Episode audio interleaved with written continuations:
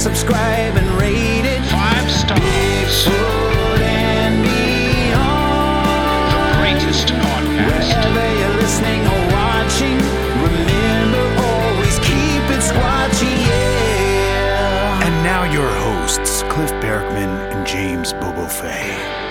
Good afternoon, Cliff. Good afternoon, Bobo. How are you today? Fair to middling. Nice. Could be worse, could be better. Not a bad place to be. Could be way worse. Nice. That's a good place to be, definitely, for sure. I wet my own ass today, so it's not all bad. All right. Well, if you, if you had help, would that make it a better day? Is a real question. Some days. Anything exciting going on? Anything you want to share with us? No, I, it's just boring down here. I'm just doing the chamber therapy and then this uh, hyperbaric chamber, and then doing this occupational therapy for like making my hands work better and stuff Okay. and balance. Gotcha. Gotcha. So you're in Southern California, just enjoying yourself down there in the weather and whatnot. So not a lot of bigfooting in your life at this moment, huh? No, just driving all over the place, paying too much money. Yeah, drive. What, what's gas down there right now? Because the price of gas is going up, of course. I filled up yesterday. I found this one spot that was still 525 and I went by today and it was 605. Now, of course, California has a lot of taxes on top of that as well. I, I did see on the way to work today, I think we're at 446. Yeah, we're we're at five fifty five, I think, average. But that's like Oh, Bakersfield. Because Bakersfield, you can still get it for like five or whatever, you know. So on the coast, though, it's more like 6 Mm-hmm. That's just went up, you know, went up eighty cents yesterday or today from yesterday at the place I went to. Yeah. Uh, well, it's a discouraging world with all the trials and tribulations we're all going through lately. But thank God those oils, oil executives get that giant bonus and they have record profits. Uh, that's Yeah. the one thing that soothes me about all this. Soothing. it's soothing to you. That's fantastic. Enough of that. On, on, on more serious matters, Bigfoot. Yeah, exactly, exactly. And and this, of course, is uh, is going to be our monthly Q and A session, um, answering questions submitted by you guys, the listeners. Um, and we really, really appreciate that. And for whatever reason, maybe our listenership has gone up, but we've got a ton of questions this month. Um, so we've kind of gone through them and chosen a handful of them to answer because there's only so much time that we have. But please keep it coming. And if you like these kinds of episodes, you can help us by submitting your own questions. Go to bigfootandbeyondpodcast.com and hit the contact or whatever button that emails us things and then ask us questions because these uh, episodes are fueled by you, the listener. So let's jump right into the questions. And Bobo, why don't you um, why don't you uh, take the first question and read it for us, please? Okay, this comes from Randy Magnus. I've been rewatching Finding Bigfoot. How would you define Bigfoot on the brain? According to Renee, it's a pretty common condition. It is, especially with newbies and some vets. But it's it's uh, every bump of the night, every snap twig is a Bigfoot because you just you're so focused on that. That's that's what they think they're hearing, and then they'll even see stuff like you know a shadow. That's that was a Bigfoot. So, and I, I've I've been guilty of it for sure at times. Everyone has. Every Bigfooter has done this. I think it's safe to say. but it's it's good. I mean, it's good because well, we just had Russ Jones on, and he was talking about how you know he's like here's a big crashing, br- uh, you know, big crash in the brush, hundred yards away. He goes, oh, it's too loud. It's you know, it's, and doesn't even go look. So you can also have the opposite, like where you're so skeptical, you don't pursue everything like you should. Yeah, yeah, there should be a term for that. Um, I'll invite you to coin that term, Bobo. But um, yeah, Bigfoot in the brain. It's just like when you go out looking for Bigfoot, um, there, you have to be very, very careful because you've already kind of preconditioned yourself to hopefully seeing one. You're you're hoping to, and and when you combine pareidolia with your own force of will and all this other stuff, uh, a lot of people see Bigfoots when, frankly, there just aren't any there. Um, yeah, and, and, you know, uh, it, it's like that Bible verse, you know, seek and ye shall find. Well, I always add on to that saying, seek and ye shall find, even if it's not there. You got to be really careful with yourself. Bigfoot should be amongst the last things that you settle on as a possible explanation for whatever you're hearing or seeing. Um, unless you're there's just no doubt, you know, if you see a bipedal hairy man shaped thing go in front of your car in the middle of the night in the headlights, well, then obviously Bigfoot is, is a high candidate. You know, you don't have to say was that was that a Wolverine. Um, but the sounds and whatnot, you try to eliminate everything there is before you jump on the Bigfoot conclusion. And it, I, I love what you said too about about the people who have the opposite, whatever that term is going to end up being. Um, where everything's no, that can't possibly be a Bigfoot. That was too loud. Or well, Bigfoots don't care about your or my um, expectations um, about what sh- they should be doing or sounding like. They just don't care. They don't. They're not even aware of it. Um, and I find that a lot of old timers, a lot of, the, especially the horsemen, I want to point out, the horsemen, I'm going to fault them right now. They've thrown out so many babies with their bathwaters because Bigfoots are, are in a place they didn't expect or did a thing they didn't expect, um, or there's some little slight discrepancy, you know, like maybe the time of day was off or the moon phase. What that wasn't a that wasn't a waning crescent. That was a you know that was a half moon or that kind of stuff. These little minute details. If any of that stuff is out of place, a lot of the old timers just throw the whole thing out. And just get the number of babies thrown out with that bathwater is just staggering. They're missing so much information. I think it is a far better practice to take everything into the data set, even the stuff that isn't true or anything like that. Like it, just listen to the stories and file it away because those outliers, the things that are not true, will eventually uh, just kind of fall off on the side. That's the beauty of statistics. What I'm hearing there is Um, you're calling the horsemen mass murdering baby killers. No, I'm not going to make shirts that say that or anything. um, but uh, I will say that I think that uh, se- several that I think Dahinden was like this. I think uh, Byrne is kind of like this. Oh, for sure. Um, Green, I did. I don't know a lot about the Green. I, I know Green took in a lot of reports that maybe he didn't know what to think of them. He just didn't automatically label them as fake. And Krantz, um, I heard he's gullible, so I'm assuming he didn't go that direction. He, he was called gullible by the other horsemen, by the way. Right. So I'm, I'm assuming that uh, most most notably Renee Dahinden. So I'm assuming that he believed in some things that Renee did not, and maybe that's the opposite, you know, of what I'm talking about here with the horseman. But um, yeah, it's just if, if it doesn't conform to your expectations, doesn't mean it's not a Bigfoot. You know, I think that's a big lesson to take away, especially from the four horsemen. Um, as, as great as they were, they were in the right place at the right time, and they were the pioneers in this field. But frankly, we just know a lot more about Bigfoots now than they did because they were the first people, you know, pushing that path into the wilderness.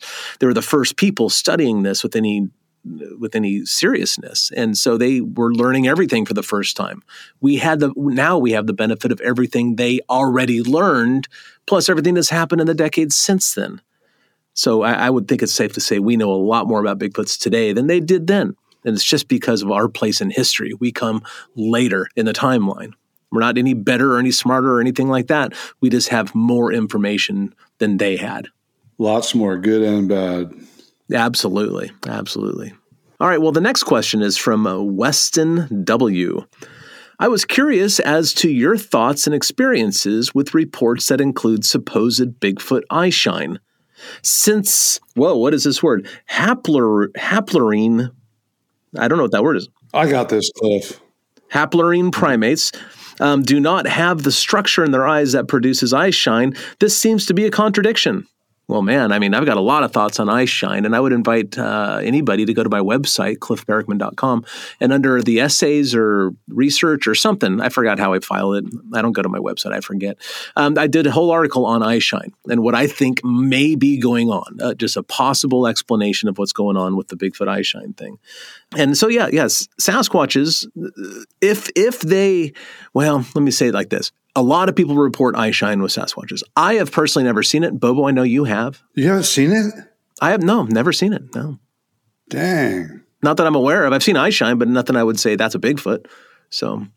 No, I just never have. And of course, most nocturnal animals have eye shine because uh, they have a reflective layer on the back of their iris. No, not their iris, their retina, their, the back of their eye, the retina. It's called a tapetum lucidum. Um, it's Latin. It kind of loosely translates to shiny carpet or shiny drape. And, and basically, what it does, light comes in the eye and goes through the lens, and then and, and bounces off of the tapetum lucidum in the back of the retina. So the light passes through the retina, then bounces off the tapetum lucidum and goes through the retina again, giving um, twice as much opportunity for the retina to pick up light and then send the signal to your brain and interpret it as, as images and whatever else. So the tapetum lucidum basically doubles the effectiveness of that uh, of the retina um, because it reflects the light back through the retina. Um, and, but if Sasquatches have one of those, they're the only ape that does so. Um, none of the other extant apes, the apes that exist, and that includes humans, um, have this feature. I believe there is a small primate, like a tarsier or something like that, that Yeah, has a one. tapetum lucidum. Yeah, one of them, right? But uh, Sasquatches would be unique amongst the apes if this was the case, which is problematic because a lot of times when we're looking at Sasquatches or any other animal, we look at what the other animals that are kind of like them have and do. So maybe they don't have it. And so I've got this other idea going about eye shine, um, and I'll try to make it brief, but you know me. Sasquatches are just big animals. They're very large animals, and they have large eyes because of that. In fact, a lot of reports even comment about how big their eyes seem to be sometimes, which means that maybe their eyes are even bigger in proportion than, say, in other apes. Now, um, another interesting feature of Sasquatch is uh, close eyewitness encounters rarely rarely, but sometimes, rarely report the sclera. The sclera is the white of the eye. Okay, in humans it's white. Although I must note in other in other primates, a lot of times the sclera is pigmented and it's like a brown or a yellow or like that sort of thing. Like you see that a lot in chimpanzees and gorillas. But I've also spoken to witnesses who saw the whites of the Sasquatch eye. Okay, so they may have a pigmented sclera, they may have white scleras. It's kind of up in the air at this point. Um, but because so few close eyewitnesses report a sclera, one can hypothesize and guess that perhaps the um, the colored part of their eye, the, the brown part of their eye or blue or whatever the color their eyes have, is so large that it takes it takes up most of the visual surface of the eye when an observer sees a Sasquatch at close range. Now that that uh, that that the colored part is the iris, and it is essentially a muscle. And that muscle is for focusing the lens and also opening the aperture of the lens. In other words, opening the the the, the hole in the eye um, where the light comes in. So it's like having a larger telescope. A telescope gathers the light that is there and focuses it on the mirrors in the back of the telescope or the, the lens in a refractor telescope. And that's how telescopes work. And the bigger the telescope, the more light it can gather and the, the more you can see with it. So the larger the lens opening in a in an eye, the, the same thing, the more light it can gather. So Sasquatch is having bigger eyes to begin with and possibly a much wider um, uh, lens opening, you know, uh, uh, for pupil opening, I guess, might be able to gather a whole lot more light um, than than our, well, certainly they can gather a lot more light than our own eyes, but they might be able to gather a ton of light, like a, a, just a tremendously efficient light gathering uh, capacity for their eyes. And that's where I think the red eye shine stuff gets really interesting because most, but not not even close to all, but most eye shine is like like a red or an amber color. Well, it turns out when you use flash photography um, and you take a photograph of somebody, sometimes you get a red reflective thing to their eye um, in a human being. And that's not because we have a tapetum lucidum like other nocturnal animals. Uh, but what, what that is, is it's the blood vessels on the back of your retina reflecting back. So I'm kind of playing around with this idea that Sasquatches not only have a very large um, you know, opening in their eye, pupillary opening in their eye, but also their eyes could probably focus it a little bit better because like owls have a cylindrically shaped eyes, for example, and that that helps them with their night vision somehow. So there might be some sort of change in the Sasquatch eye shape that helps it focus the light better. But if if this eye can gather light um, like I'm speculating it might be able to, it might be it, what we might be seeing is actually just a reflection on the back of their retina without a tapetum lucidum, which is why it looks red in the blackest of night.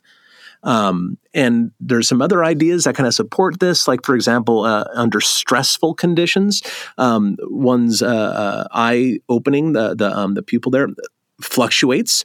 And sometimes people comment about how the, their uh, sasquatch eyes like started dimly and then got really bright and then got back to dim again. That might be a function of the pupillary opening in a stressful condition for the sasquatch when it's being observed. Um, I've, got, got a lot of thoughts on that sort of thing. Um, but then again i know a couple people um, a couple really good witnesses that said no no their eyes were creating light, which seems really weird to me. It seems about as weird as uh, your ear creating sound. It seems like it would actually blind you or deafen you in you know the ears and eyes. Um, it doesn't seem logical to me. I'm open to it because there's a lot about these animals we don't know, but it doesn't seem logical to me. And I'm kind of waiting until I get more data points or at least see it for myself so I can make my own call. But I know two excellent observers who I trust, and both of them told me it's like, no, there's something weird with their eyes. One guy even suggested it might be a secondary uh, um, eyelid of some sort, you know, like dogs or sharks have or something. Yeah. You know, but what, what are your thoughts, Bobes? I've been hogging the conversation and I tried to make it short even. I'm sorry about that. No, I mean, I, I've seen, well, I thought I was seeing eye glow, which is, uh, you know, projected from within. But there was a porch light on far away, but it was just like a single 60 watt bulb on the other side of this old land, logging landing. And there, that was the one where there was like a nine foot set of the biggest eyes up nine feet. And like, you know, they're the biggest eyes furthest apart. Then like there was another set about seven foot, then another set about six and a half foot. And then behind the, the seven, seven and a half foot ones was small ones, like, I don't know, five foot off the ground that would, you'd see one come out, then the other one would kind of come out about 45 degree angle above it. Like, so it was, it was behind the seven, seven and a half footer. The five footer was standing directly behind it, and you'd see its eyes come out, they'd blink, and then go back behind. So I'm assuming it was the mom or an older sibling or something. But uh, there was a slight mist in the air, and there was like going coming out of their eyes through the mist was like a greenish yellow uh, light in the in the mist. And it, it, I thought no, it's too far from the house to to to have been lit like that. But now I haven't done a lot of experiments over the years. I, I think it definitely could have been that. But I did see on the Olympic Peninsula, and there was geez seven or eight people with me, where uh, on a BFRO expedition like 2007, I think it was. It was actually the spot Renee Renee from the show turned us on to. Um, we went there and we we had a we all ran into like a group of these juvenile Sasquatches, and there was like a purpley white glow out of their eyes, and there was no moon, there was starlight out, but they were deep in the brush. And if you looked right at them, you'd kind of have trouble seeing. But if you looked off to the side a little bit, then you'd you'd see them real easily. And then the a couple of the bigger ones you could see even just looking straight at them. But you'd see them like you know like they they'd start turning like getting closer together and fading and then fade out. You know as the head turned, then you'd hear crunch, crunch, crunch, crunch. Then you'd see him turn back towards you again. You'd see him blink.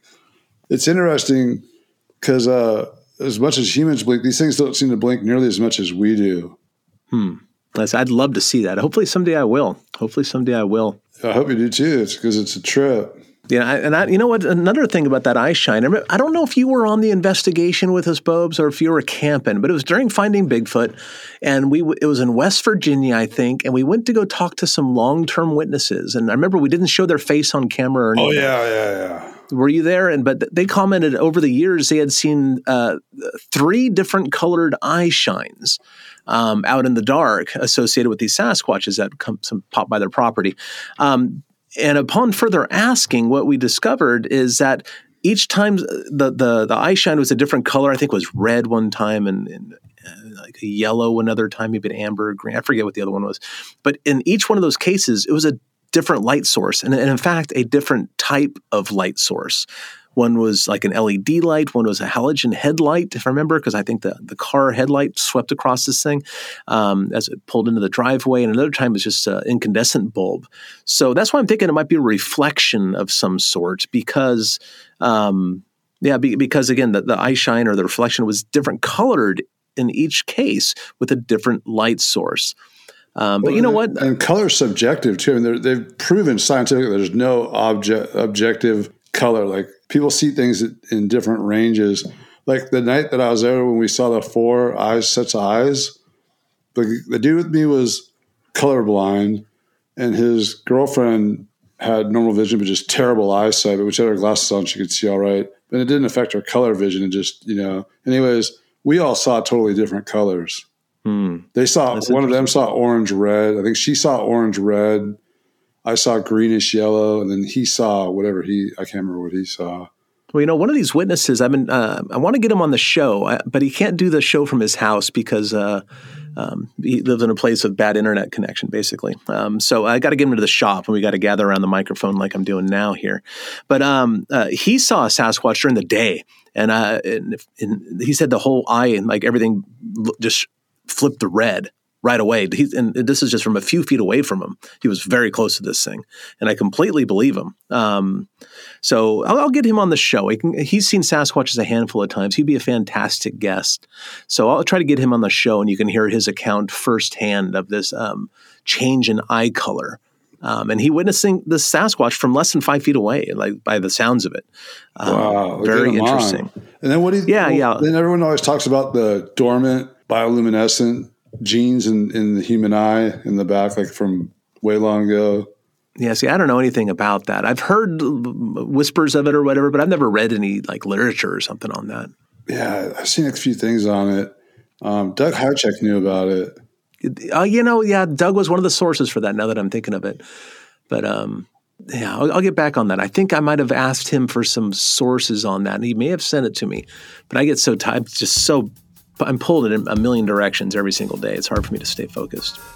Stay tuned for more Bigfoot and Beyond with Cliff and Bobo. We'll be right back after these messages.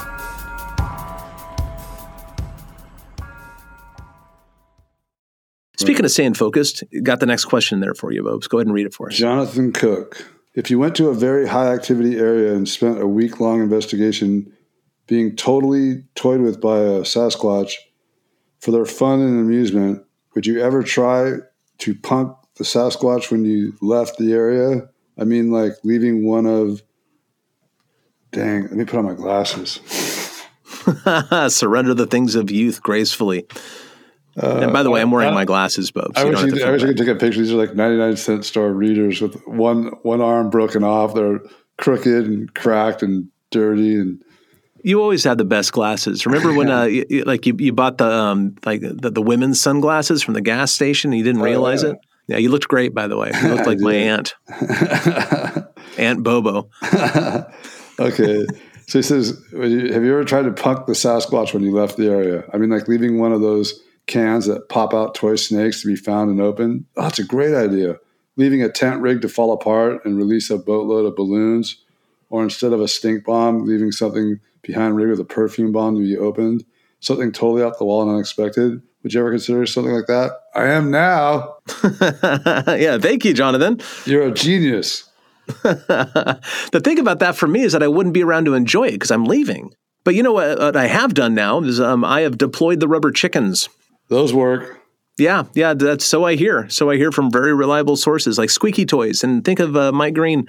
So yeah, I've deployed the rubber chickens, but that's because I might be able to hear them later. I'm waiting to hear that wah, wah, wah, outside my window at night, or um, in the location where we have a long duration recorder in a in an area of high activity and interest. Um, but I think that unless we can reap the benefits of it somehow, like get some sort of indication that it was triggered and and what the reaction might be, I don't know if I would do that. Just because you know, I, if it's if it's triggered and I don't know about it, it's just the same as it not being triggered at all. Right. You know, but that's why I want some. I want something back from it, which is I think why squeaky toys might be a good solution to that. Um, instead of just coming back and finding that my my prop tent fell down. Well, don't. I mean, I, I think that's a good idea to do that if you're there to like listen and observe. You know, like you might hear. That's like, the difference. That's like the difference. A, hear a scream like ah, he scared it, just ah, like a Ned Flanders high pitched scream. Yeah, stupid, sexy Bobo.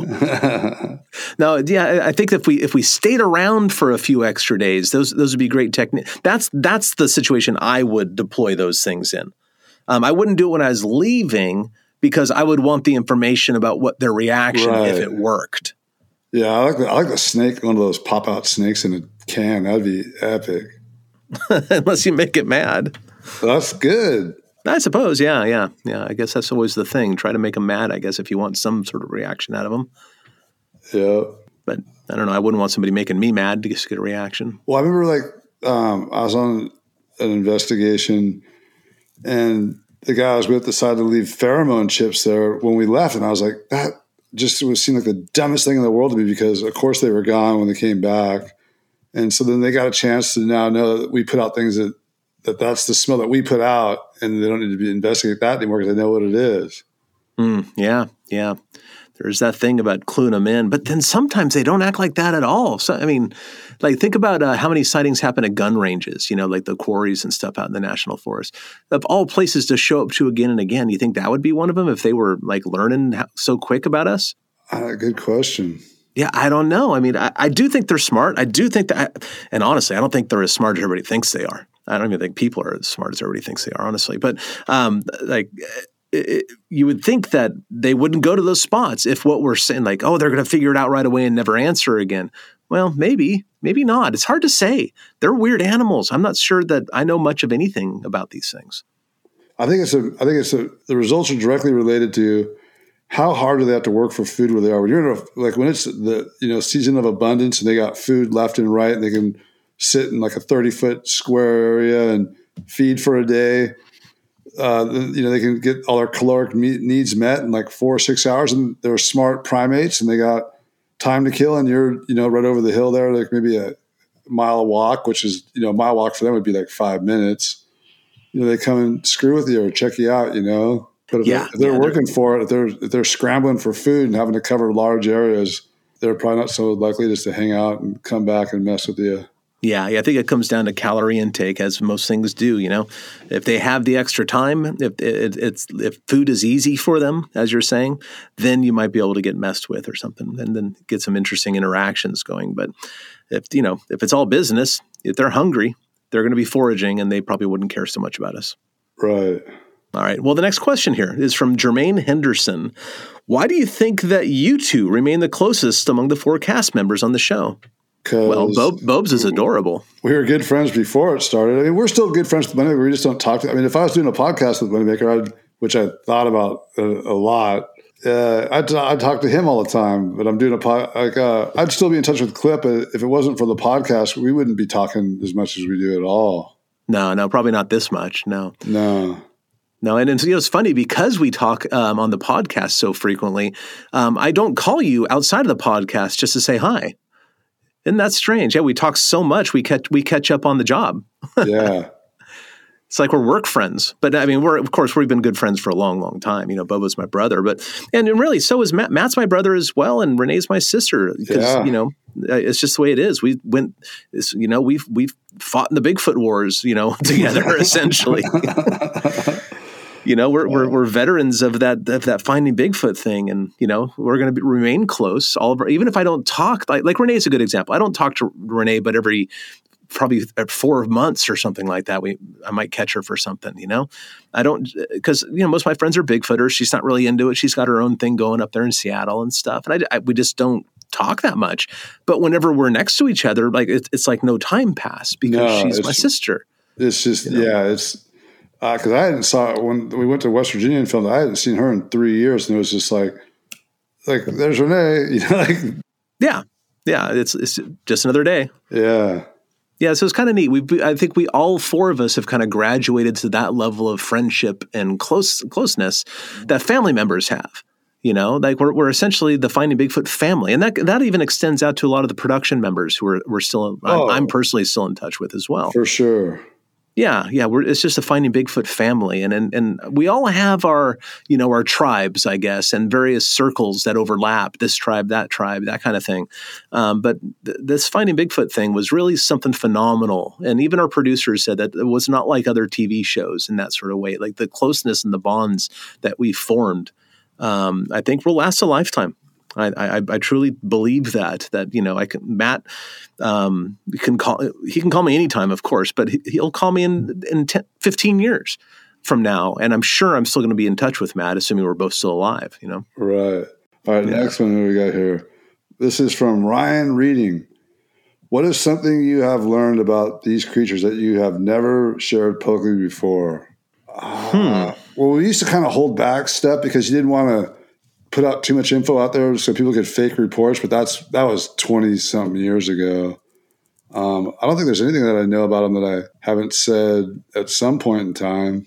yeah you know I mean I, I think that uh, it's kind of weird but I think that the only thing that I I haven't really made publicly known is that I don't think that they're as smart as everybody else thinks they are. You know, which is probably shocking to everybody. Like, like but I think that actually people, I think that what what they can what they do, I mean, they're very very good at what they do. They're very good at what they do. And I- savants. Maybe, yeah, maybe. I don't know. There, I think that the the vast majority of things that other people say, oh, it just shows you how smart they are. I really, I think it's probably more uh, attributable. Like you can attribute that to strength and their their um, perfect adaptation to their environment more than intelligence. You know, like like I do think that they might be using language. You know, I, am there. I, I I certainly think that they're thinking strategically. I think that they may have some sort of concept of future and past and all that sort of stuff, just like the other apes do. I don't see why that wouldn't be something on the, in their docket there. But I just don't think that they're they're they're it's their intelligence solely their intelligence that um, that has enabled them to remain in the realms of mystery for so long. I, I just don't think that they're they're they're just as smart as everybody else gives them credit for. Um, I think that there's something else going on, and nothing paranormal. I think it's very normal, and I think that um, to some degree, uh, they they're they're they're still shrouded in mystery because number one, um, people underestimate them. And maybe I'm doing that now. And I fully admit that. I'm way open to that. But um, I think number two is more important. I think that we overestimate ourselves. Um, maybe we're not as smart as um, we think we are. And that has more to do with it than the Sasquatch's intelligence. And certainly they're smart. Apes are smart, man. All of them are smart. All of us are smart. Um, but I just don't think that they come close to human level intelligence by any stretch of the imagination.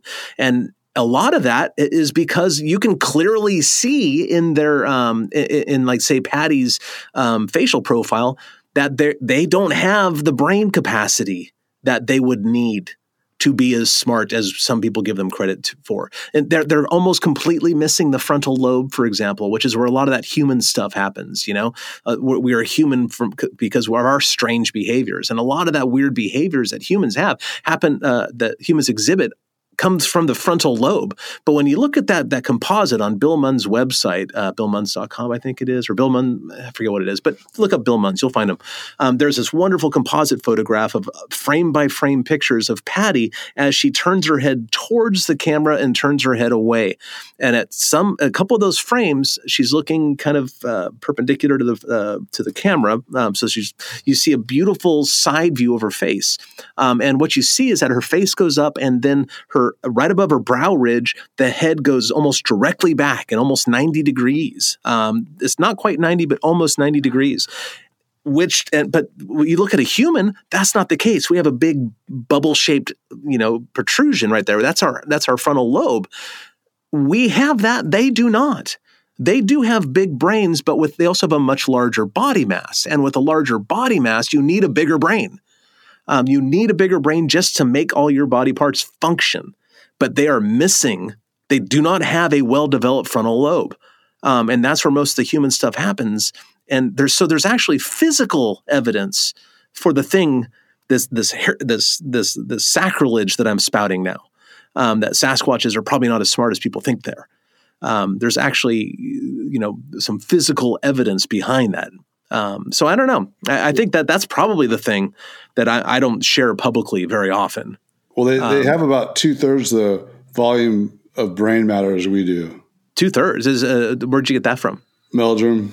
Yeah, Meldrum. Yeah, he goes into a little bit of this too. Like he points out very, very quickly that like, look at this, it's not there. And frankly, most of their head is probably taken up by the chewing muscles. I mean, you can actually yeah. see the. I think they're called zygomatic arches, which are the arches yeah. that kind of go underneath the eye orbitals. Um, those are structures um, along with the sagittal crest. That's very famous. Most people know about that. Those structures increase the surface area of the skull for the chewing muscles to attach to. Um, these things probably have a skull that is largely dedicated to chewing really fibrous foods. Um, the huge muscle mass, probably a huge uh, dental um, surface area, like the like the Paranthrop- Paranthropus uh, uh, skulls have. Um, so I, I, I think that not a lot of that, not a lot of that skull is devoted to brain, honestly. And sure, they, they have a big brain, but that's because they're big animals, and the vast majority of that brain is just keeping themselves going. They are smart enough. They, I, I do think that they probably um, have some idea of, of, of, past and future.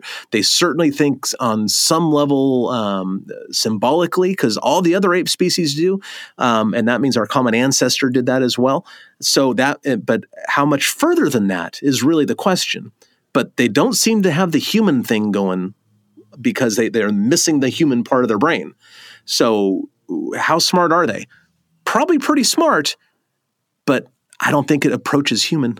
Yeah, it depends how many folds the brain has in it and the structure of the brain itself. I mean, it's like some of those birds, you know, like a raven or a crow. Their brain's tiny, but it, they're way smarter than animals with a much bigger brain. Yeah, yeah. There's a lot going on, and I certainly don't know. I'm not. I'm not going to die on that hill of what I just said. But um, Oh, but you I, might. yeah, well, it depends who gets pissed at me for saying it. You know, because I guarantee there's somebody out there right now. Maybe uh, I'm looking at you, listener, um, whoever's doing this right now. Somebody out there is furious at me right now for saying that, and I don't know why. I, why can't I have my opinion and you just think I'm wrong? You know. They do. Oh, yeah, I'm sure they do. I'm sure, but yeah, but like, but why be mad at me about it? Is a question. So, anyway, let's go to the next question here. This one is from Rich Werley. It's been a while since your last Finding Bigfoot episode, so I'm wondering if you're still feeling like TV stars or has life gotten back to normal? Still huge stars. Well, we're, we're giant stars. Yeah, we're giant stars. I can't go. I can't go near a mirror without somebody recognizing me. I never even think about being on the show. It doesn't even occur to me. Yeah, yeah. I, I never did really think of myself as a TV star because I didn't get recognized very much, which is fine. I remember when um, I, I, made- I made a comment to my agent one time. I said, like, yeah, you know, they said about, I, I made a comment about being like a, you know, like, hey, I'm on the D list. But he goes, oh, and he was dead serious. He goes, no, you're, you're C list, man. I'm okay with that. I'm yeah, totally that- okay I was that. like, that's that's pretty good. But no, we never we never thought of ourselves as stars. I mean, the other thing, I used to just get recognized so much, and I got stopped everywhere I went. And now it's so rare, like once a week, once every two weeks, someone comes to me and goes, Bobo, and usually it, it's almost always, almost exclusively if if they hear me talk. Yeah. Well, you don't look very much like you did back in season three. No, No, you've lost all that weight. Your hair's shorter. You're not always busting the hat. got my tooth. right. You got your tooth back. Right. For example. Um, I, I of course get recognized at the shop because I work at my I work at the business you know that I that I own I work at the museum Right. and people who come in here not all of them and uh, actually a surprising They walk in and say, Loren Coleman.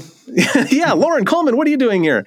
Um, fewer and fewer people than you would think know that I own the shop. Um, people come in and they say, "Wait a minute, are you that Bigfoot guy?" And I say, "Well, I'm a Bigfoot guy." So "No, that guy from the show." I said, "Yeah." I said, "What are you doing here?" And and I said, "Well, you know, I'm on display in the back. They, they let me out. Of, they let me out of the cubicle in the morning." Um, but then I tell them I own it. So I didn't know you own it. And a lot of people come in and they don't even know I, uh, that I own this shop, which is nice, you know, because I want the shop to be its own entity. I don't want it to be, you know, Cliff Barackman's North American Bigfoot Center. I want it to be the North American Bigfoot Center. And sometimes I'm here. Um, Smart. yeah, but outs, outside of the shop, I, I some every once in a while I'll get recognized, and to me, it's it's more of a it, it surprises me now, you Yeah, know, I'm- because I'm I'm, I'm wearing a full beard, I'm probably ten pounds heavier, and it's like, and I'm old now, so um, because you know we we're just you know spring chickens when we started that show at 40 years old or so, um, but now I'm into my 50s and I just look and feel different. So I don't know, I, I just I don't really think about it, you know. no, me neither. Yeah. See what we got here. Carol Flores. Cliff, how many guitars do you have and what is your favorite? Bobo, how did you become a roadie for Sublime? Do you want to go first or shall I, Bubs? They asked you first. Uh, How many guitars do I have? Well, oh, not that many. I'm not really a gear guy. You know, I, I spend my time, I don't invest in gear and cool pedals and amps and stuff like that and guitars. I just spend my time trying to learn to make pretty noises on it, you know? Let's see. I'm guessing if I include acoustics, um, I'm assuming maybe about seven or something like that. Um, I've got two seven string jazz guitars. One's pretty funky. One's made by a guy named Saul Cole, who lives here in Portland, actually. I've never met the guy, but I, I bought the guitar from Ron Eschete, my teacher. I've got a, um, you know, a semi hollow body Epiphone that I was, that was uh, gifted back in the day by a good friend of mine, a guy named Will gave it to me. Is he? Mr. Epiphone, Dr. Epiphone. Yeah, Dr. Epiphone, that's it. Yeah, he'd be a good guy to have on. You know, he saw the uh, Minnesota Iceman. Yeah. That he might be a good thing to do. But anyway, but back to the point. I've got a handful of acoustics. I got, but, you know, I don't play a lot of these things. I, sometimes guitars just come to you, and um, I, I think that uh, any guitarist out there can vouch for that. Sometimes you just end up with a guitar for some reason. Um, but I really, at this point, I really only play two of them. Um, I play. I, have got a Taylor acoustic that I play. It's a real pretty one. I went in trying not to buy a Taylor too, by the way, whatever that's worth. I tried to buy a Martin, but gosh, this Taylor just felt like butter in my hands, and it, it sounded pretty, and I, I, liked it. So I bought a Taylor, um, and then. Uh, let's see. Oh, and then my main instrument that I play most of the time um, is a seven string string uh, um, Foster Basin Street. Uh, Jimmy Foster, who's now deceased, was a, a great guitar maker down uh, north of New Orleans fantastic guitar player. Um, and he did this most beautiful uh, arrangements and chord melodies of tunes and stuff. Um, and you can you can go online and check him out on YouTube or go to his uh, his website. I think is Jimmy Foster Guitars or something like that. But Jimmy Foster's is, is luthier's name, and guitars was his game. And so uh, that's the main instrument I play. Um, and I just absolutely love it. Um, so at the end of the day, I basically, if I'm plugging into an amp, I'm playing my Foster, and if uh, if I'm, there's no amp around, I'm playing my Taylor. So yeah, those Taylors have a nice sound. They they yeah, the real pretty sound. Yeah, I try not to ruin it by playing them, but yeah. yeah. So um, for me, the roadie thing was. I used to roadie for SST Records when I was in high school and junior college, which was Black Flag's label, like Black Flag Descendents, Husker Du, Minutemen, well, a good buddy of ours, Tad, moved from Humboldt down for uh, three years. He moved to Long Beach in high school, and he was a total punker, like Mohawk and all this. This was like, I guess he went down there from like '87 to, I think, no, no, he was down there '80. Yeah, he was down there from '84 to '87, and he went to school with Brad and Eric um, from Sublime. And Tad always stayed in touch with them. Then when they started going on the road, like their first trip, like uh, like little tours in their van.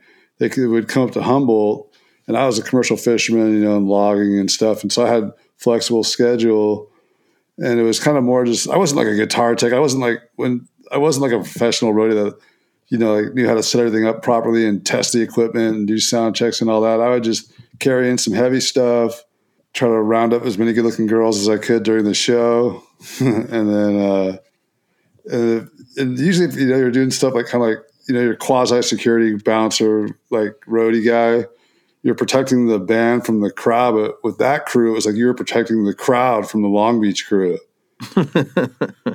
But I, I, did i definitely did more with uh dub all stars after brad passed away.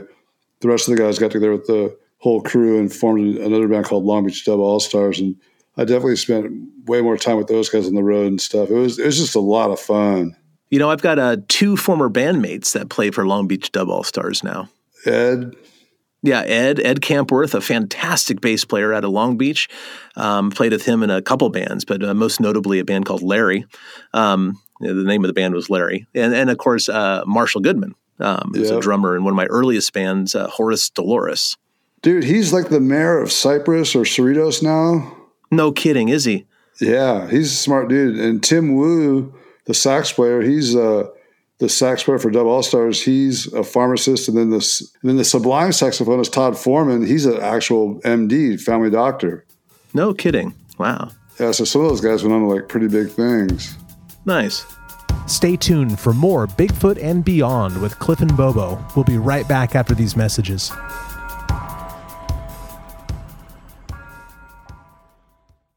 All right, next question here uh, is from uh, Damian Summers. Besides falling down the stairs in Florida and the boomerang to the ankle, did Bobo or any other team member receive any injuries worth mentioning during the filming or even when the cameras stopped when Finding Bigfoot was on the air? Renee's neck. Yeah, yeah. Renee got a, a pretty bad. Uh, I, don't, I, don't, know if it's a long term neck injury or something, but well, well, yeah, that's true. She was in the back of a car, um, and we were going a van. Okay, she's in the back seat of the van, I guess. She has like yeah, a 15, 15 passenger van. She was in the far back row. Yeah, and then we went over a pretty good sized uh, bump going pretty fast. So he, she hit the ceiling, um, and that that that put a semi permanent crick in her neck. I think for a long time. I, I hope hopefully it's better by now. Me personally, I don't think I suffered any long term injuries or bled too much or anything like that. I mean, there's been there are Not a couple physical. No, no. I, my my ego was bruised pretty bad when I found out that the London tracks were hoaxed. But um, that's okay though, because I've got a pretty good sense of humor, and I think being wrong is important. um, after because I was on, you know, did a Finding Bigfoot episode and said, yeah, these aren't these aren't these are real, and it turns out I was incorrect. But at least I'm the one that discovered I was incorrect, and I feel good about that. But uh, Yeah. not physical injuries. What about you, Bobo? Yeah, my worst one, remember, was my back. I jumped. We were in New York, and we went where that guy saw the Sasquatch crossed a really busy road. Like we couldn't believe it happened there, and and I was just coming down from doing the recreation, and I don't know what the hell was going through my brain, but I jumped down. It was a five foot embankment, and I jumped down, and I landed. And I just stuck my leg out straight, and just landed with my knee locked, and it just herniated one disc, and um, I mean it herniated two discs and bulged another one and pinched my both my sciatic nerves. And remember how much pain I was in? You know, you always had something going on with you, man. Like you, you live a very rough and tumble life, always have, and uh, sometimes old injuries would resurface with you. Yeah. Then also my te- my dental problems from getting hit in the face with surfboards and then cracked teeth that way. And then I got hit in the face with a broken crab block in a storm one time when I broke some other teeth. So like those things got a couple of those got abscessed, infected. And that man, that hurt so bad. That was the worst pain of all. Yeah, and, and that boomerang thing that turned into something long term as well. Yeah. just- like, that yeah, actually like- severed a tendon and chipped the bone. oh, nice. Yeah. Moneymaker's got the touch. I don't blame it. was completely 100% my fault. I was doing the whole thing like, there's no way it's going to hit me if I just hold still. Well, you know that that boomerang thing, as I mentioned, turned into other things down the line. We were in Australia. You got hit with a boomerang, and we were in a fairly warm area, and it's a nice way. So it was kind of pseudo tropical, and it got infected. And then you we had, then after that, of course, we had to go to Sumatra, and that didn't make your leg any better. Then you actually eventually had to go to the doctor, which is a fantastic opportunity to do a Bobo story time. Well, gather round, it's Bobo story time. Dude, he's gonna say some things that'll blow your mind. Classic. And if you say he's lying, he's gonna kick your behind. For sure. Once again, it's Bobo story time. Any description of felonious or criminal activity is being told here strictly for entertainment purposes and is in no way an admission of guilt or even true for that matter. Oh, yeah. Got super infected. And I, I have a history of bad infections because I'm one of those guys that helped develop MRSA. Like, uh, I was in Tahiti and in 86, I was on the junior men's national team for the world championships for outrigger canoes. And I hit the reef and got a tiger's coral staph infection, which they gave me antibiotics for, which I only took halfway. Went on a trip out to Moorea and uh, outer islands and was cruising around and partying because we, uh, when we trained from January 1st until the world championships, which was in August, we couldn't have one beer the whole time. It was part of the deal. We all took an oath. So when we got done racing, we were just partying, like we just turned it on and uh, we're just raging. So I was, I went out on this trip and I left my antibiotics behind. Came back like four days later and ate all the, that I had left, and it just did not help. And it turned into like a melanea bone infection underneath, and it morphed into this like. I know at Stanford they'd never seen my exact uh, the thing that grew in my leg. They'd never seen exact that exact thing before. It's like cryptozoology, but like on the microbial level. It, it, yeah, exactly. I was a petri dish, and so anyways, that that caused problems for a long time. But it went away. But it would come back if I went to the tropics and got cut or anywhere. Like just nowadays, I got to be super careful. Like I, I, I, I'm so careful about going and so careful about where I swim, just because any little nick, if I have a little nick, it, just gets infected like nasty. But I went to the we went to the hospital. Chad Hamill took me to the hospital in uh, Padang Padang and we went in there, and I remember everyone thought I was the the uh, God what was that? They thought I was The, the, pro the wrestler. Undertaker. The Yeah, every- Undertaker. all the all the local Indonesian people thought you were the Undertaker because of your immense size and long hair. yep, I looked nothing like him at all. But they all thought I was the Undertaker. So we go to the hospital, and this is when I was weighing like 310 pounds or something, and they brought me over to the scale, and it's like this big like there's no the windows are just holes in the wall. There's no screens. There's flies everywhere. There's probably two to three hundred people in this hall just crammed in because they're tiny, tiny. I mean, they're tiny people and they're just jammed in there. So they, when they induct you, whatever, into the clinic, you got to you know do your vitals. And they when they went to weigh me, the everyone the whole place went quiet, and I stood. I got up on the scale, and it just goes, and it shot around, and Yeah, it's like one of these uh, uh, analog scales, not a digital, like the, the kind with the dial that goes like a speedometer up, right? yeah, it was huge. I mean, like the the whole dial. I'm not exaggerating. It was like a giant clock. It was like probably three foot circum. I mean, three foot diameter, something like that. It was big, and the whole it just goes. It circled all the way. Uh, it didn't go very high. It went to 100 kilograms, which is like 220 pounds.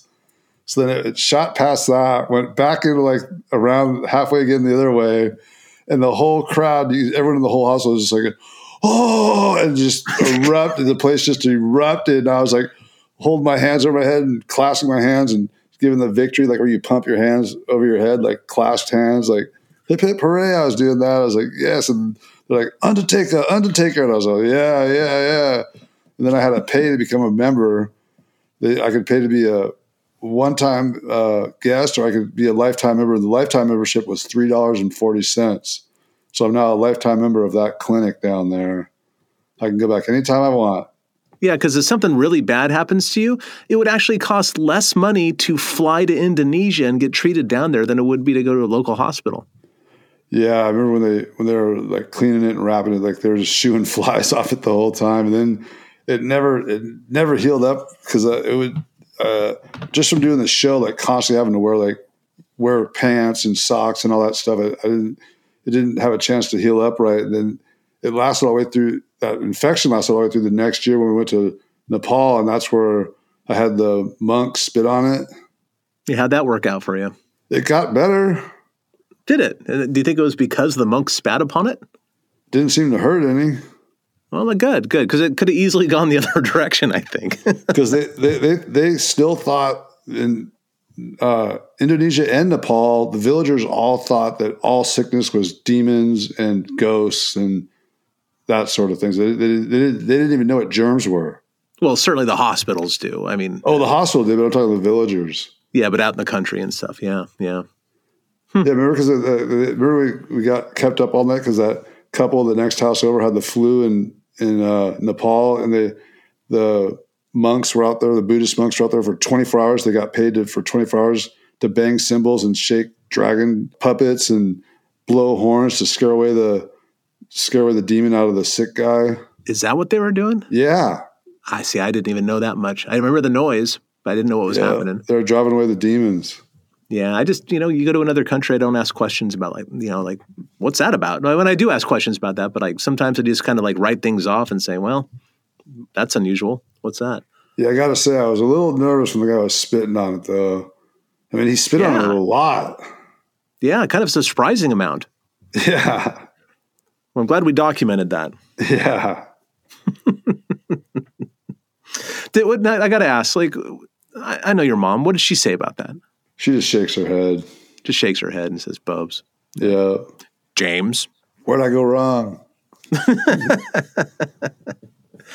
Uh, Okay. Jay West. When are we going to get the Cliff and Bobo calendar? Ooh, good idea. I can see it now. Cliff and Bobo researching in the woods, just wearing Speedos. This is a moneymaker. Every other month you get Bobo, the other month you get Cliff. Researching in Speedos. I've never seen a Sasquatch, but hell, I'll just take me the calendar. you flatter us, Jay West. I like our old timey bathing suits. Oh yeah, yeah, we can do that. The old bathing bathing suits from the Oregon episode. Yeah. That would be fun. Yeah, because I don't think I look that great in a speedo. My wife might disagree, but I'm not sure I can handle it. I would do it, but my chick would kill me. I would do it, but it's just something I would deeply regret the rest of my life. Dude, we'd, we'd never hear the end of it. Yeah, and you know what? From my experience of selling calendars, you only sell them in January and February. Oh, really? Well, so far, I don't think I think I've, I haven't sold any this week. Me, I gotta get one. Well, feel free to go to the North American Bigfoot Center website and pick one up, Bubs. I'll even drive up there. God. Oh yeah, when you coming up, man? When are you coming up? Well, I just got my hyperbaric treatments extended an extra month. So, Oh, okay, so later on in the spring. yeah, when gas is probably 10 bucks a gallon. okay, okay. Yeah, but you know, I, I do like the old timey bathing suit idea. And as far as Cliff and Bobo stuff, um, we've thought about expanding our, our product line, and we only have shirts and hoodies at this point that you can always buy at uh, SasquatchPrints.com. Um, there's they're always there, and a handful of colors. Um, we thought about getting a couple more designs, maybe some stickers. Um, I guess um, uh, Jay West would like some uh, Cliff and Bobo and Speedos calendars. Um, but if you have any other ideas for other products that you'd like to see that is reasonable for us to do, you know, think about it. Um, Oh, let, Speedos let are us know. My face on one side on one butt cheek, and you're on the other butt cheek. Okay, I would wear those. I would absolutely wear those. We can sell those to the public. Who goes on the front? Bigfoot, I guess, right? Big something. yeah, I suppose. Hopefully, yeah, that might be an interesting idea. Yeah, so I don't. Maybe there's something you guys think that we should sell. I don't know Coffee what that is. mugs. Coffee mugs. Yeah, yeah. Well, no, you can. al- You know that same place, uh, Bigfoot and Beyond Podcast.com, and the contact button. You are welcome to tell us and give us suggestions for whatever you want, whatever you would like us to talk about or sell or, or I don't know, do. We have a couple of fun things we haven't announced yet coming up in the next couple of weeks. We'll get to that in the next couple of weeks. So we've got a couple things on the horizon we are looking forward to sharing with you, uh, contest and all that sort of stuff. But yeah, we're always open. We're all ears, man. We're all ears. We are here because you listen. What do you want to hear? What do you want us to do? We're I'm more than happy to accommodate our listeners. We love you all as individuals. I was trying not to laugh. it's all right. Okay, and the last question for this month's Q&A comes from Daniel Robinson, and he asks, "What is the craziest or most out there encounter that you have heard, but, but because of some evidence or consistency you chose to believe?" So, what's the weirdest thing that I've heard that I think might be real? That we heard firsthand, or I guess that wouldn't count reading something. No, I think that counts. I don't see why not reading. Yeah, why, why not reading it? Craziest or most out there encounter that you have? You know what? uh, The, the, the, that's a hard question, but just like last month, somebody asked uh, a guy named Chuck, who, come, who comes into the shop. I know Chuck, Donut Chuck, love the guy. Um, he asked uh, what was the weirdest thing we found in the woods, and I couldn't think of anything then either. But this case, the, the thing that jumps into my head is um, Sasquatches going into people's houses and like like like poking around in their kitchen and playing with the sink and stuff like that. That's something that you don't hear very often that most people would just write off but i don't see why that couldn't be true and until until i have a reason not to believe it i think i, I think i believe that one. I've heard that before and I, I don't see why that can't be true in this circumstance. It doesn't seem that outlandish. It does seem strange but not that crazy. Um, so i think bigfoot's entering people's houses and um, and poking around and doing stuff in there would be my answer to that We know they go into barns, so they will go into in habitated sites. And like uh, Brenda Harris down on the Navajo reservation, they went in her. She has an old big travel trailer, you know, like that you can use, you, know, you could live in pretty much. And went in there and took some food out. So we know we know they're going structures. And oh, that place where I saw the four sets of eyes I talked about earlier, that place outside of Orleans, down below Bluff Creek. The porch that went, it was like a single wide trailer with like an addition built out to the side, and on one side of the single wide was like basically the front door. It was a sliding glass door and had a really big buff deck that was built to hold a hot tub. So like you know, it was built to hold a lot of weight. And there was uh, we were we were baiting the Sasquatch or gifting, whatever you want to call it, down in front of the another trailer down lower on the property. Where, where I'm pretty sure they were sleeping because uh, that's uh, uh, gets me so mad when I think about. Uh, that's one of the spots I collected poop and the hair samples that all disappeared when I turned them into the. Um, I don't know what kind of. It could have been bear hair. I mean, I don't. Whatever. Anyways, when we came back one day, there was big greasy hand, giant handprint smeared down the sliding glass door, and the sliding glass door was opened. And then inside the trailer, the whole floor was collapsed down to the dirt, like a three foot drop, and something had whatever the squatch had come in. uh, and we think it was the big giant one because it collapsed the floor of the trailer, and then it re- it was able to reach, and it was something like 13 feet away. It was able to open the fridge and pull out all this because I was fishing, so I had a lot of salmon. So it was able to reach across and pull out all the salmon and a couple other things we had in there for it, and took it off. So I know, I know they're going into uh, domiciles like that. But as far as the craziest thing I've heard that I believe, uh, probably this one biologist I spoke to who saw one walking. He had the uh, photographs of the footprints in the sand, like full classic squatch tracks, 17 inches walking ac- across a beach. They're just made fresh. I mean, it was perfect conditions for moisture content in the sand to make the perfect prints. You know, you could see all the detail, and they just stopped. And he said he was sitting there. He was a Native American. This was in the Queen Charlotte Islands, and his grandmother had just died. He went down there to, you know, pray to her and all this. And this Bigfoot walked was walking up the beach and then just disappeared right in front of him. But he was had a master's degree in biology, and he he was real, uh, real believable, real compelling guy.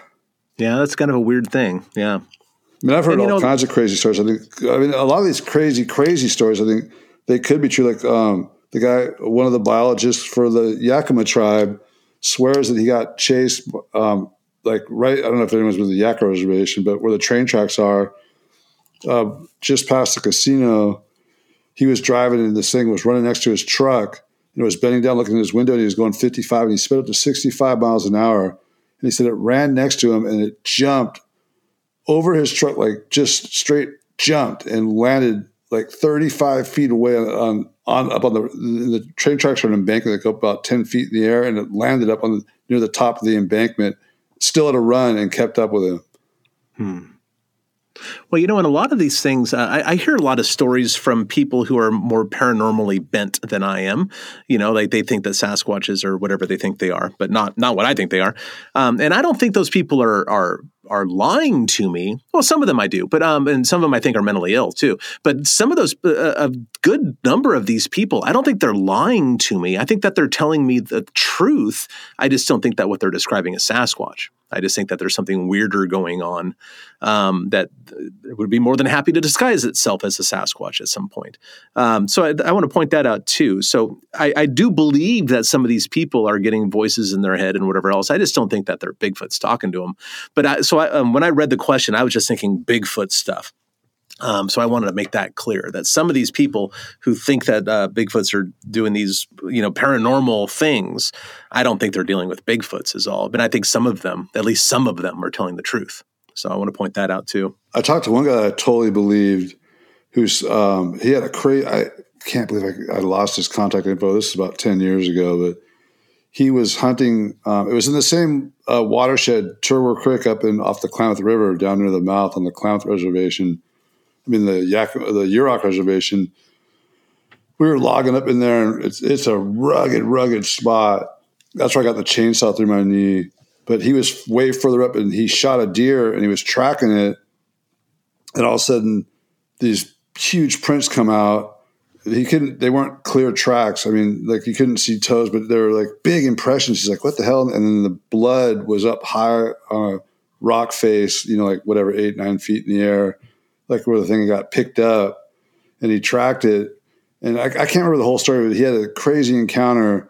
And then when he put his rifle on the thing, it, it was a big, big buff male, and it just screamed and it jumped up. And he said it it made contact with the cliff face like 25 feet in the air or something like that, like just something crazy sound. He said it just took its hands and jammed him into the face, the dirt embankment, and threw himself up and like stuck his feet where his hands had poked holes, and it flung itself up jammed its hands back into the cliff face, pulled itself up like a pull up, but flung itself like another 10 feet up.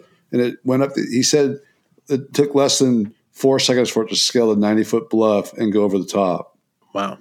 That was pretty crazy. But I, I believe that guy. He, I talked to him for, I talked to, him, I had his number. I, ca- I talked to him a few times after that. And he was real compelling and he was, had a great reputation. I knew people that knew him. He was, a no nonsense guy, you know, hardworking. He was he was also a logger, knew the woods.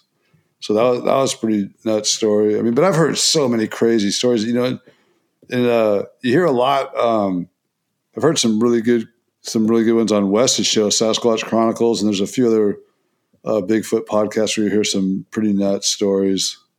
Yeah, there's a lot of stories out there, a ton of stories. You know, uh, one of the things we are talking about is Sasquatches entering uh, buildings of some sort, and it reminded me of a gentleman I interviewed many years ago, uh, David Bean, um, who was a a colleague of, of Freeman and, and Summerlin Right. and Bill Laughery and those guys. And um, I just he tracked a Sasquatch. He was an excellent tracker, um, and he had a number of original Sasquatch prints to prove it, actually.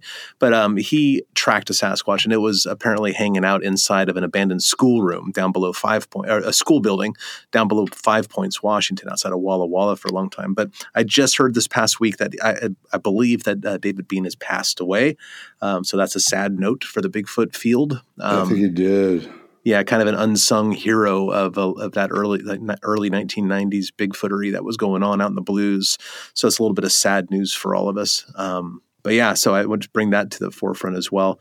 And I, I guess one other thing before I uh, before we uh, close up this episode is I mentioned uh, that question uh, earlier from last month's, and I said I'm going to have to think about that and get back to you. Um, and I think the question it was from Chuck because I, I happen to know Chuck. He comes into the shop, Donut Chuck. Um, he uh, asked, "What's the weirdest thing we ever found in the woods?" And I, I think I have an answer now. Um, I was thinking about this the other day. My friend uh, Bob Easton and I. Bob is a fantastic musician in, a, in a- an absolutely stellar band down in L.A. Um, he's, uh, I think, he, like the head of some. Uh, like music school put on put together by Flea from the um, Red Hot Chili Peppers and Norwood from Fishbone and um, uh, what's it uh, Forrest, uh, Bob Forrest from the Thelonious, from Thelonious Monster, and all those guys. They got together and have a, um, a, a music conservancy in um, in Watts, and Bob is the director of it. Um, but he and I would go bigfooting sometimes up at Bluff Creek, and we weren't we went looking for Bigfoot.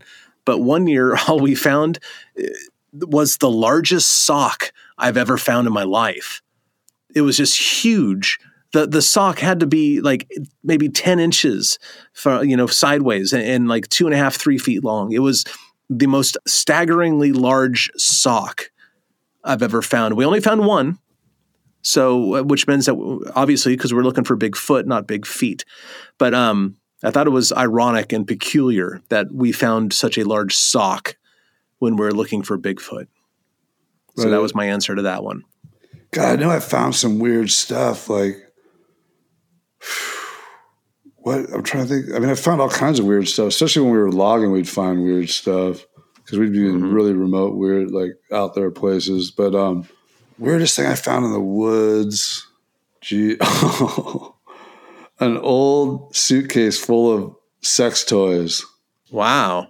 I didn't expect that. I'm glad I wasn't on that trip with you. Yep.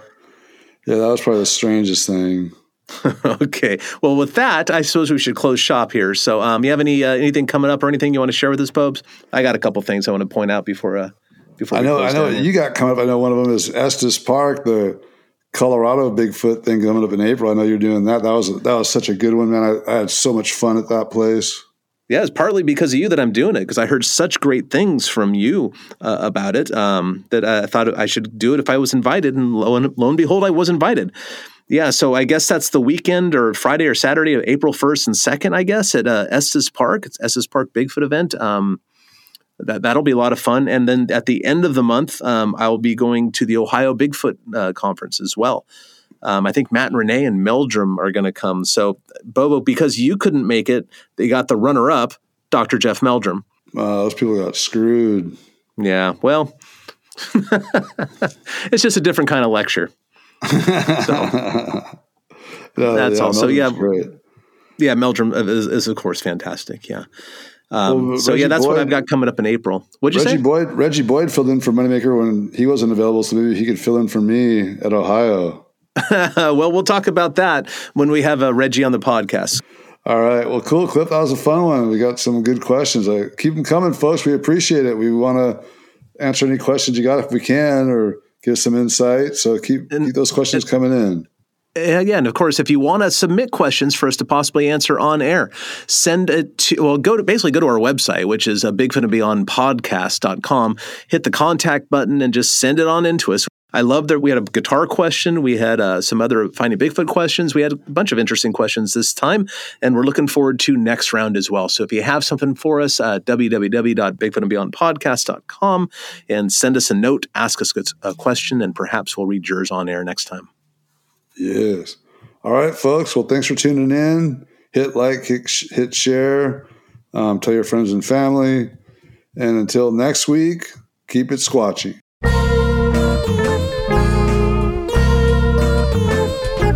Thanks for listening to this week's episode of Bigfoot and Beyond. If you liked what you heard, please rate and review us on iTunes. Subscribe to Bigfoot and Beyond wherever you get your podcasts, and follow us on Facebook and Instagram at Bigfoot and Beyond Podcast. You can find us on Twitter at Bigfoot and Beyond, that's an N in the middle, and tweet us your thoughts and questions with the hashtag Bigfoot and Beyond.